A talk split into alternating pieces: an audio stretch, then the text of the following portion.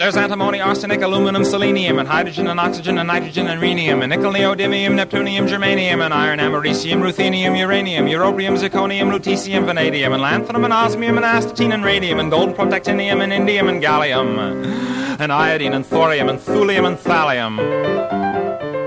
There's yttrium, ytterbium, Welcome aboard. ruthenium, and boron, gadolinium, niobium, A question still hanging over from last week. magnesium, and crystal, bromine, lithium, beryllium, Who said it is easier to fool people than convince them that they have been fooled? Who said that? Okay, that's from last week, but I've got a couple of new questions for you for this week. Listen carefully. Kisspeptin is a hormone involved in reproductive behavior, and low levels have been associated with a low sex drive. Why is it called kispentin?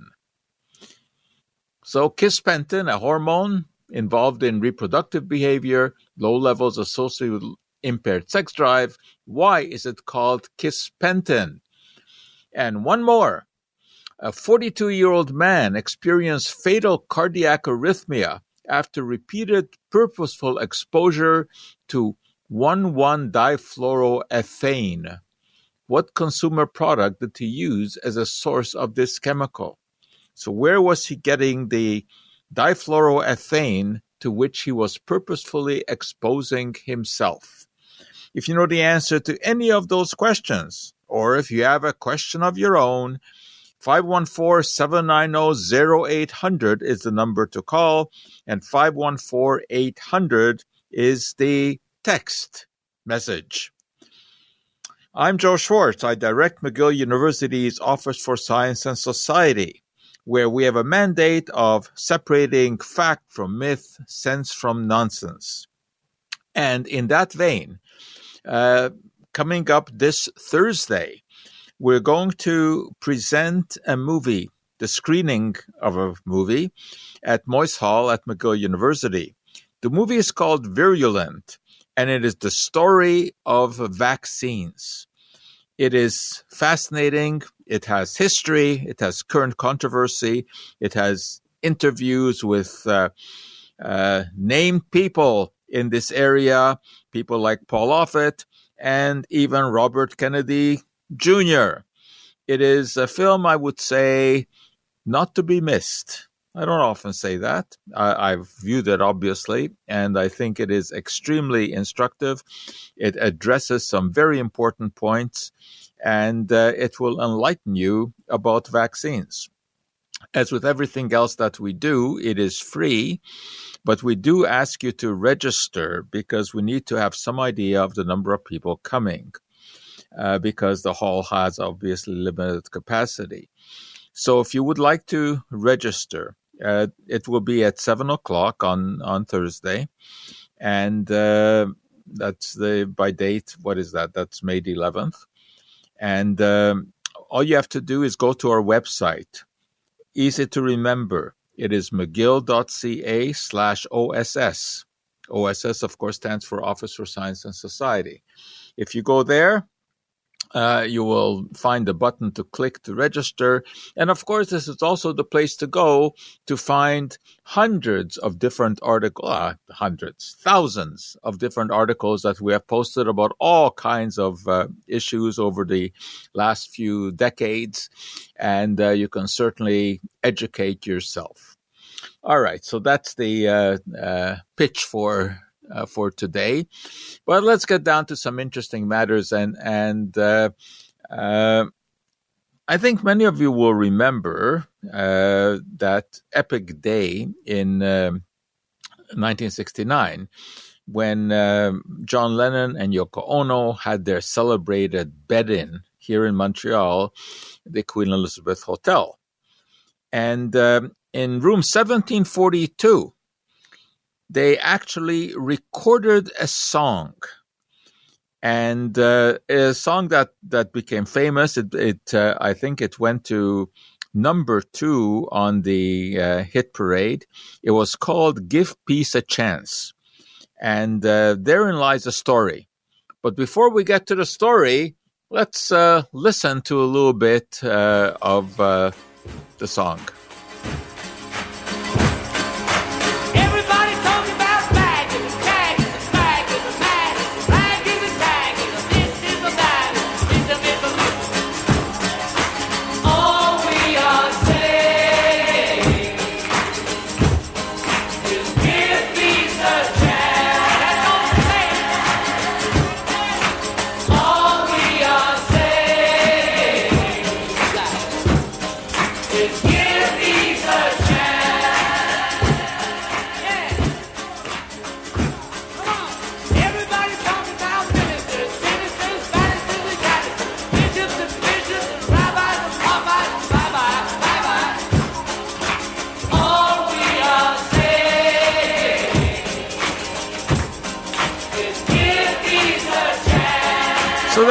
the song. It goes on for another uh, three or four uh, minutes, and uh, the the major voices that you hear there are those of John Lennon and Yoko Ono.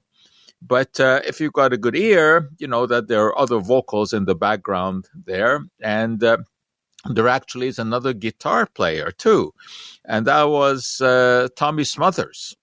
And some of the other voices that you hear in the background, Petula Clark, she of uh, downtown fame, and um, also singing along were poet uh, Allen Ginsberg, the I guess hippie or beat, beatnik poet. That, that was his uh, sort of uh, moniker, uh, and um, also in the crowd was Timothy Leary.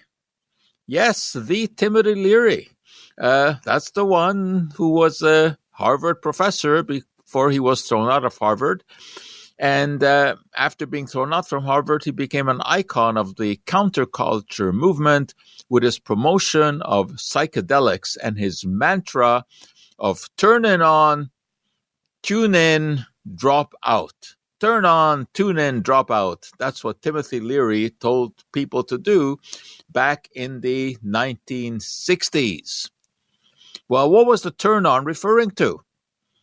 LSD and psilocybin, mind altering drugs that uh, Leary claimed would, now this is a quote now, enable each person to realize that he is not a game playing robot put on this planet to be given a social security number and to be spun on an assembly line of school, college, career, insurance, funeral, goodbye.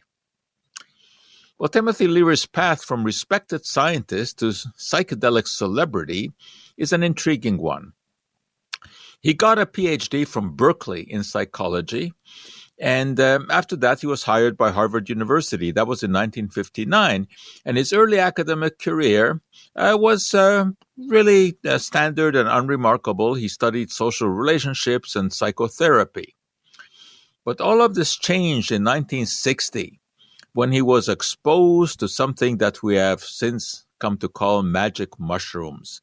And uh, this happened on a, a, trip to Mexico with a colleague, Anthony Russo, who on a previous trip had experienced uh, magic mushrooms and uh, invited uh, uh, Leary to try it along with him uh, once more.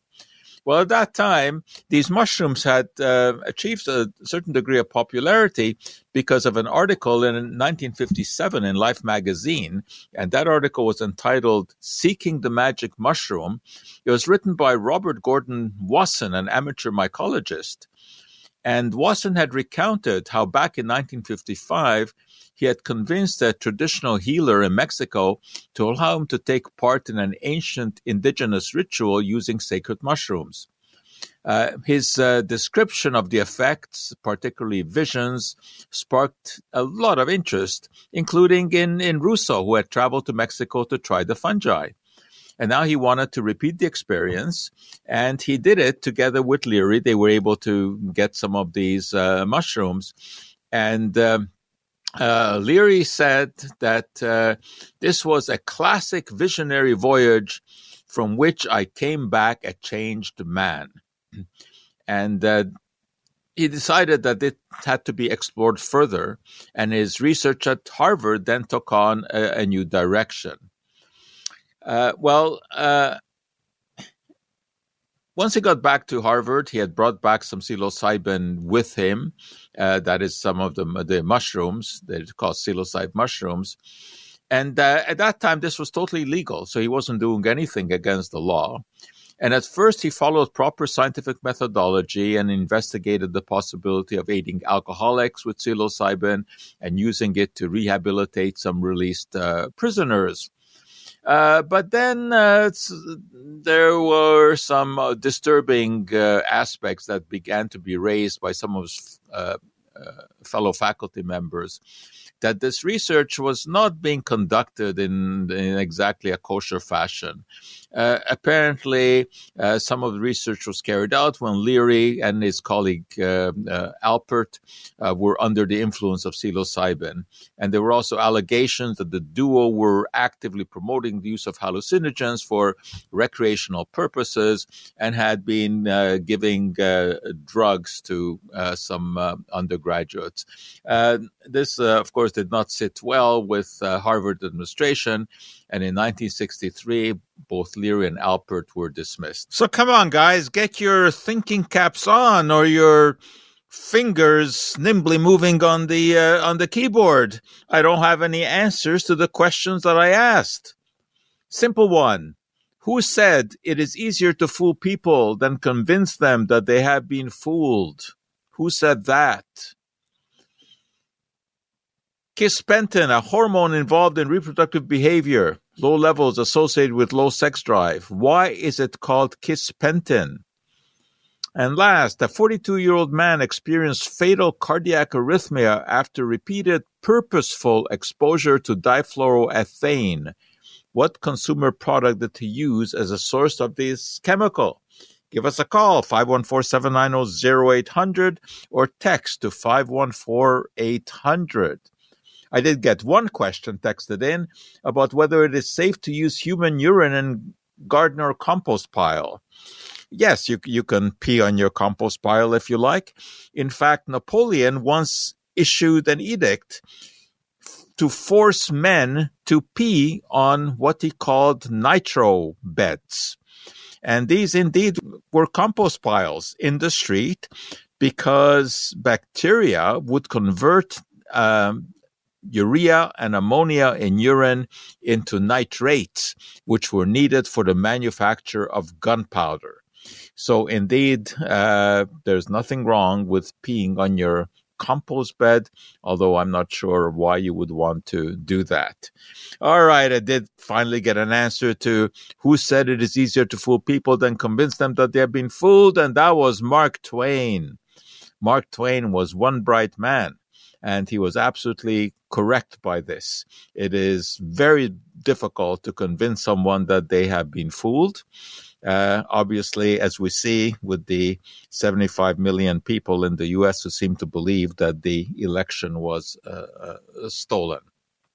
Anyway, let me just uh, go on with the uh, story about Timothy Leary, uh, who was fired from uh, Harvard for uh, you know, for some uh, real issues, uh, you know, of enticing undergraduates to use hallucinogens and not carrying out research in a in a proper way.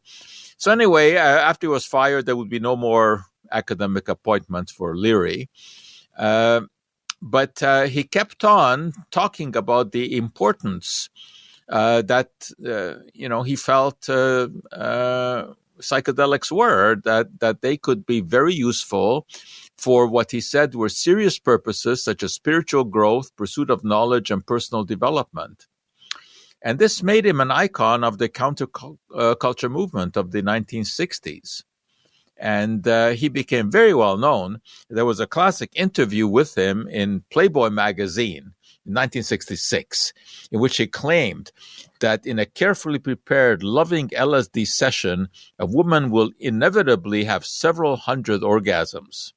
Well, as you can imagine, that uh, that claim has been challenged by uh, uh, many women. Anyway, uh, he he kept promoting uh, uh, LSD.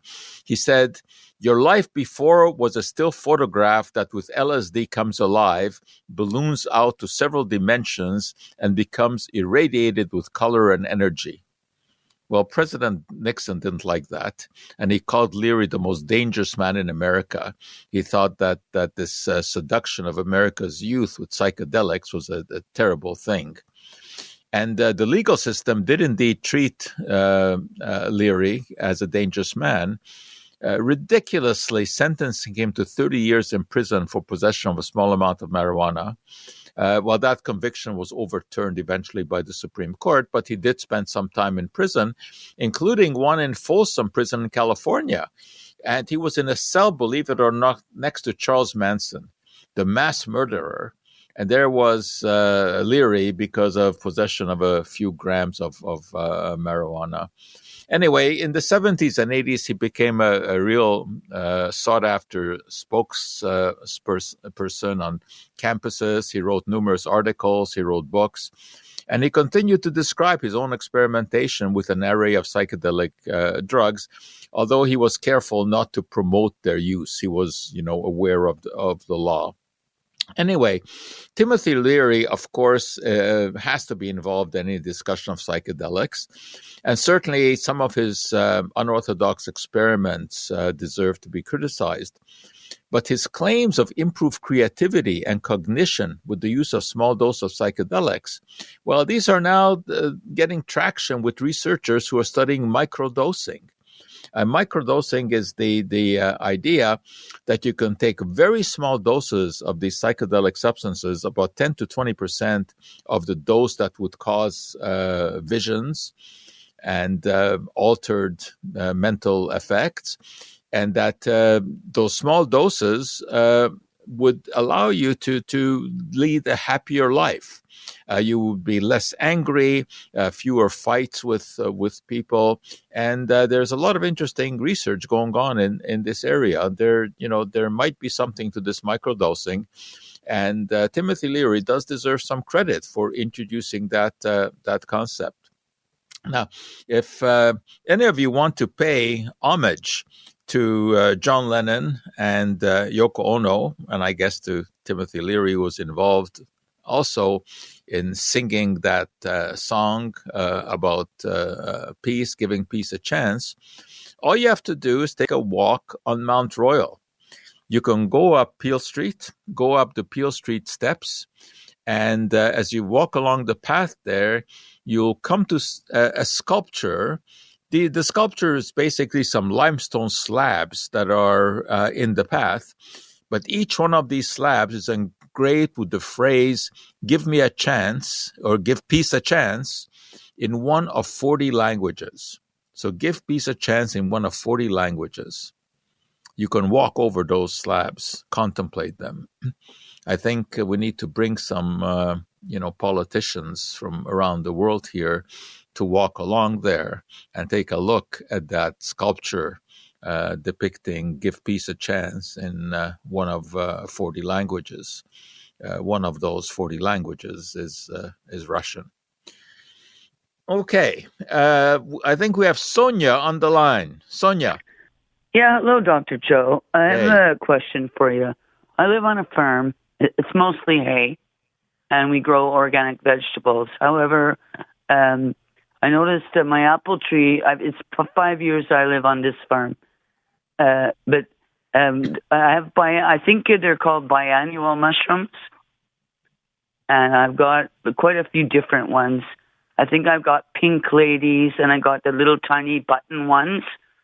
You know how many and, species uh, of mushrooms there are in the world? So, uh, yeah, you said some, so. Hundred so, something. Oh, I, no, I think something like twenty thousand. 20,000 oh, different fung- fungi. Yeah.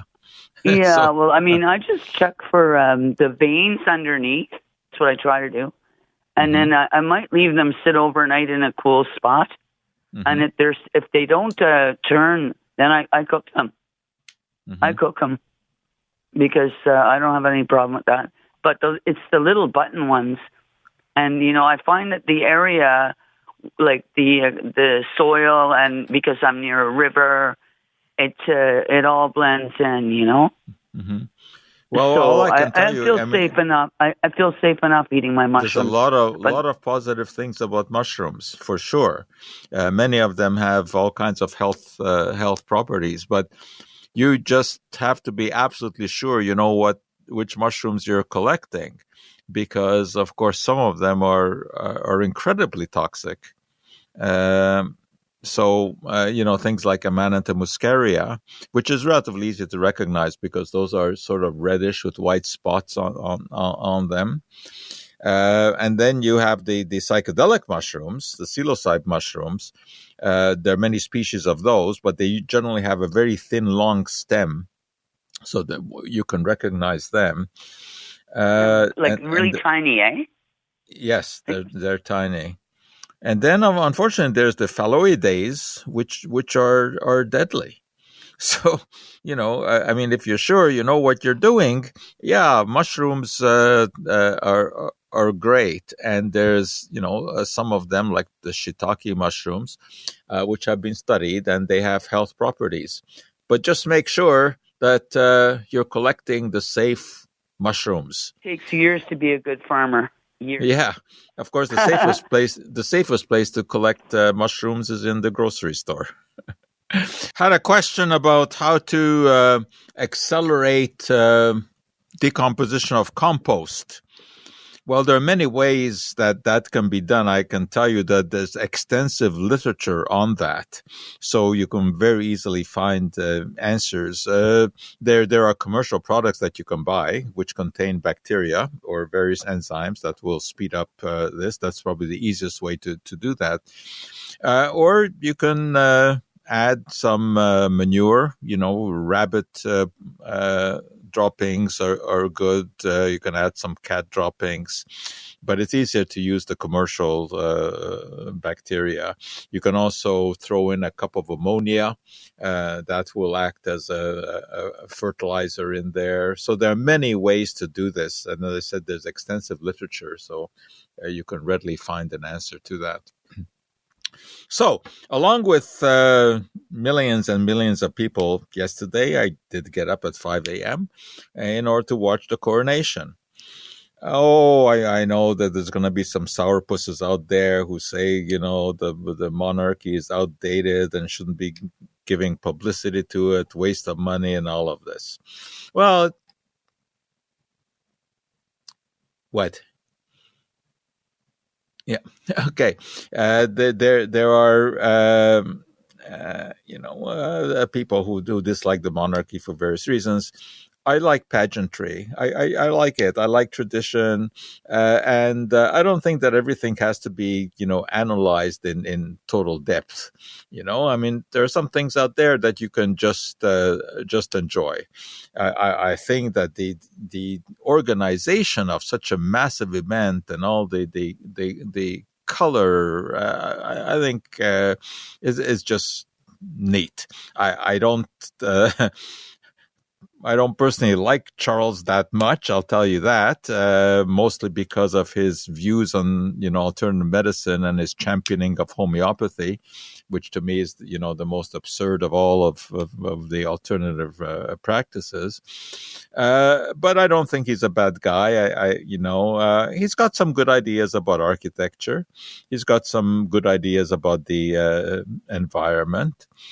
Uh, so anyway, I, I, I I did enjoy uh, the coronation, but the the reason that that uh, I want to talk about this here is because there was a coronation food. As tradition has it, the, the, the, the, monarch always suggests some food that people will have uh, for lunch and the street fairs that accompany coronation to, to kind of mark the e- event. Uh, when Queen Elizabeth uh, was crowned, uh, her dish was chicken curry and uh, coronation curry is still sold in, in England. Well, Charles and Camilla decided on, on something else. They wanted something simple that could be cooked up by everyone, uh, that had ingredients that were readily available, and something that was sort of uh, of British. Well, believe it or not, they chose the quiche. Well, not just any quiche. Uh, it is a quiche that was developed by Mark Flanagan, who's the royal chef. And this coronation quiche is made with spinach, uh, with uh, fava beans, uh, called broad beans in England, cheddar cheese, tarragon, and uh, obviously cream and, and eggs. Well, obviously there there was controversy about it. There's controversy about everything these days. I don't think that there's anything, any topic that you can talk about that is not going to generate some disagreement and some uh, uh, controversy. And there is about this as well. Some criticized uh, Charles and Camilla for choosing a French dish. Well, it actually isn't French. Believe it or not, uh, quiche traces back to, to Germany in the Middle Ages. And it was first uh, made in a, a province then known as Lothringen And uh, this area was uh, ceded to France in 1871 after the Franco German War. And it's the area that was renamed Lorraine. And of course, we're familiar with quiche Lorraine. But it traveled to England and it became very popular. Uh, so the, the quiche has long been consumed in, in England. Then, of course, there were people who criticized it because of its nutritional downfall, talking about the 18 grams of saturated fat that were in a serving of the coronation quiche. Well, yeah, that's that's a lot of saturated fat. That's about five grams more than suggested maximum for a day. And of course, uh, the pastry is made with lard. Uh, there's cholesterol in that lard, and of course, a lot of saturated fat. There's butter, um, and uh, of course, the eggs. And the lard, the butter, and the eggs have cholesterol, and you'll uh, exceed your 300 milligrams suggested daily intake of uh, cholesterol when you eat a serving of uh, of coronation um, quiche. That that much is is true. Uh, and look, let's face it, this is not quote the, the healthiest food. If you want healthy food, you know, make yourself a vegetable stir fry. But uh, as I've said before, I do have an issue with uh, individual foods being classified as healthy or unhealthy. Uh, I, I, think that's the wrong way to go. Uh, it's the overall diet that matters. You know, I mean, we hear about so called superfoods. Now, depending on which day of the week it is and what publication you're looking at, that superfood may be blueberries, it may be mushrooms, it may be uh, turmeric, it may be uh, avocado, it may be edamame. Uh, there are all these claims about superfoods. Then, of course, there are all of the nasties that we're told we shouldn't be eating. Uh, you know, the, the, hot dogs and and uh, uh, pizza and uh, you know cakes and cookies of of all kinds. Well, I just think it, it's wrong to evaluate every morsel that goes into our mouth and every drop of beverage that we swallow as uh, being uh, angelic or demonic. Uh, I think that's a folly. Uh, what we have to look at is the overall diet. It is possible to have a diet that includes blueberries and avocados and still ends up being a pretty bad diet, depending on what else is consumed. It is also possible to never eat blueberries or avocado or any of the other so called superfoods and still have a healthy diet.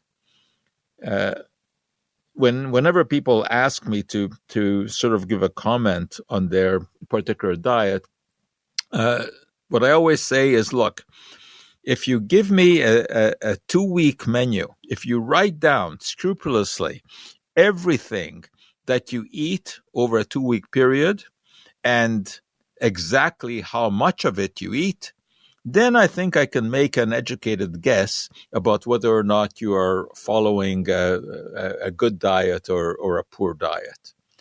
But uh, I can't say anything about one meal or even one day. It's uh, over a long period that, that it matters.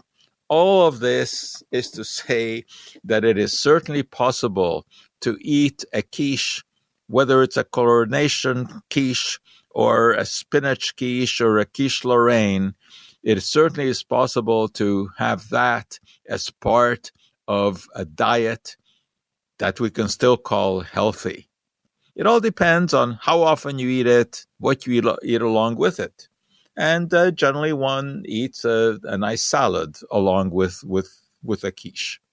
So, anyway, uh, I, I'm not going to poke fun at Charles and, and Camilla or castigate them for choosing a quiche as their coronation dish. Uh, especially because I like quiche. No, I don't eat it every day. But you know what? I, I will actually eat it tonight. I did buy one. I must say it, it's a store bought quiche. I w- wasn't going to make it.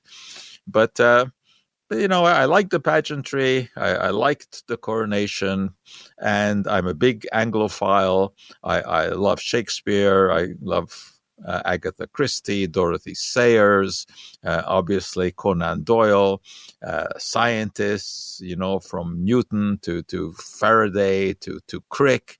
Uh, so I, I celebrate uh, uh, England on, on this day. I'm going to have my quiche tonight without any remorse. All right, I'm still looking for the answer to my question about why kisspeptin, the hormone, is called kisspeptin. And uh, you know what? I guess I better give you a clue. It has something to do with the city where the research was done. That should solve it for you. And the other question still hanging out there 42 year old man experienced fatal cardiac arrhythmia after repeated purposeful exposure to difluoroethane. Why was he doing this? What consumer product did he use as a source of this chemical? 514-790-0800 is our number. You can text your questions and comments to 514-800. And just as I got uh, telling you through telling you that there's no such thing as a superfood.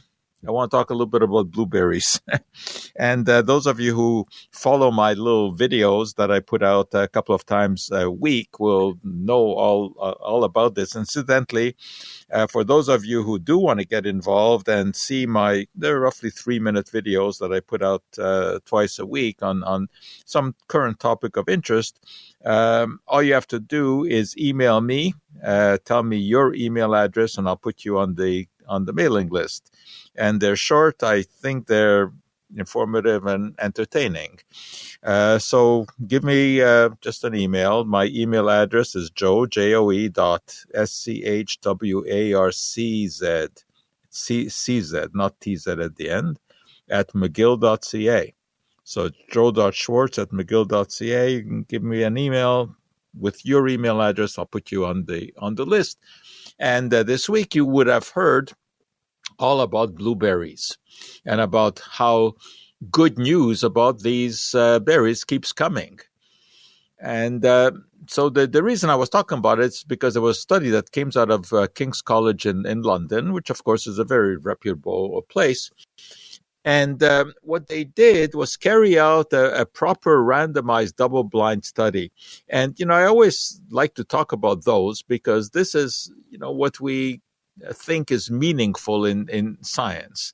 Not the anecdotal uh, accounts, but when someone really carries out a, a study. And they did this with freeze dried blueberry uh, powder. And uh, what they uh, did was they measured blood pressure, they measured blood flow, uh, they they uh, looked at short-term memory, uh, ability to focus, you know, while someone was trying to distract people, and uh, the results were, you know, pretty interesting.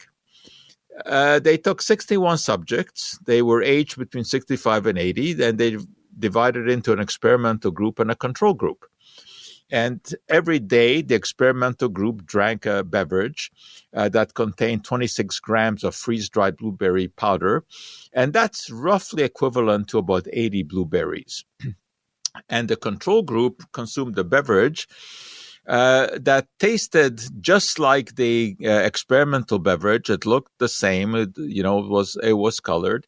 It had roughly the same nutritional content. The only thing it didn't have was, was the blueberry component. So they uh, found these positive uh, results with blood pressure, memory, etc. I mean, not you know stunning, but but certainly statistically significant. And the researchers ascribe these benefits to the anthocyanins, and these are the blue pigments in, in blueberries. They, they fall into the chemical family that we call polyphenols. And uh, we've spoken about these before, and uh, they have been shown to have health benefits in a number of studies. Uh, because uh, they are antioxidants, means that they they can sort of mop up the potentially cell damaging free radicals. And uh, there are other possibilities. Uh, polyphenols uh, uh, may be triggering the production of nitric oxide in the body. Nitric oxide is a neurotransmitter, very interesting one because it's the only gas that's a neurotransmitter. And um, uh, nitric oxide improves blood flow. Uh, and indeed, that's the magic behind Viagra. The way Viagra functions is by increasing nitric oxide and increasing blood flow to the important area in question.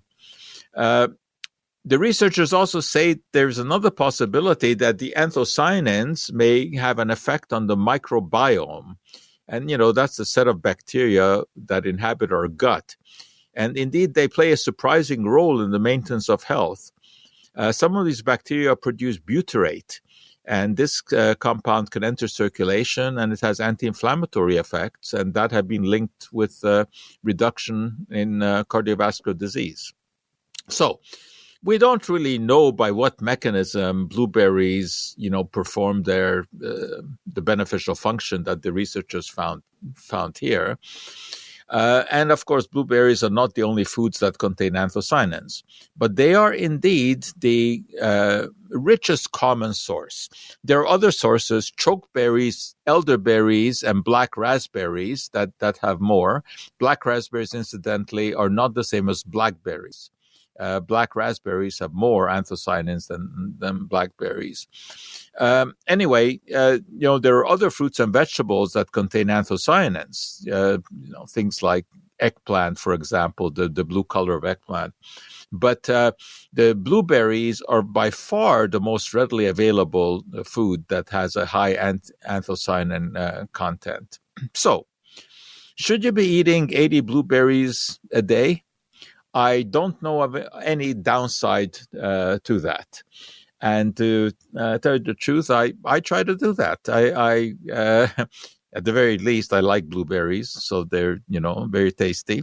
And um, what uh, I do virtually every morning for for breakfast I eat my blueberries and uh, I add to that whatever other berry is available. Uh, when uh, raspberries are not exorbitantly priced, I add some raspberries. Um, or some strawberries, or sometimes even some some grapes. But but uh, I I do focus in on on the blueberries because researchers have focused in on that and have actually you know found some benefit. Now, again, it's not a superfood, but uh, you know what? It, it's better to have uh, berries for breakfast than a Danish. So, you know, why not do that? Uh, I find though that I, I, I still am somewhat hungry after I eat my berries, so I, I do eat some sourdough toast with avocado. And as you know, there are all kinds of stories about avocados being uh, beneficial as as well. So uh, that's the story of blueberries, and uh, I did a little video on that as I do on you know some interesting topic every couple of days. And as I said, if you want to get in on that fun, just send me an email with your email, and I will put you on uh, the list. And my email is uh, joe.schwarcz, S-C-H-W-A-R-C-Z, at mcgill.ca. And let me remind you uh, once more to check out our website, mcgill.ca slash OSS. If you would like to join us next Thursday for a screening of the movie Virulent. But what I should add is that after the movie, we will have a discussion with the uh, producer and the director of the film who were flying in from Los Angeles. So if you like to hobnob a little bit with Hollywood personalities and you want to see a really good film, uh, go to the website mcgill.ca slash OSS and uh, register for 7 o'clock on Thursday night. And that's it for today. We have run out of time, but we'll be back with you same time, same station next week. Until then, I'm Joe Schwarcz, hoping all the chemistry in your life comes out just right.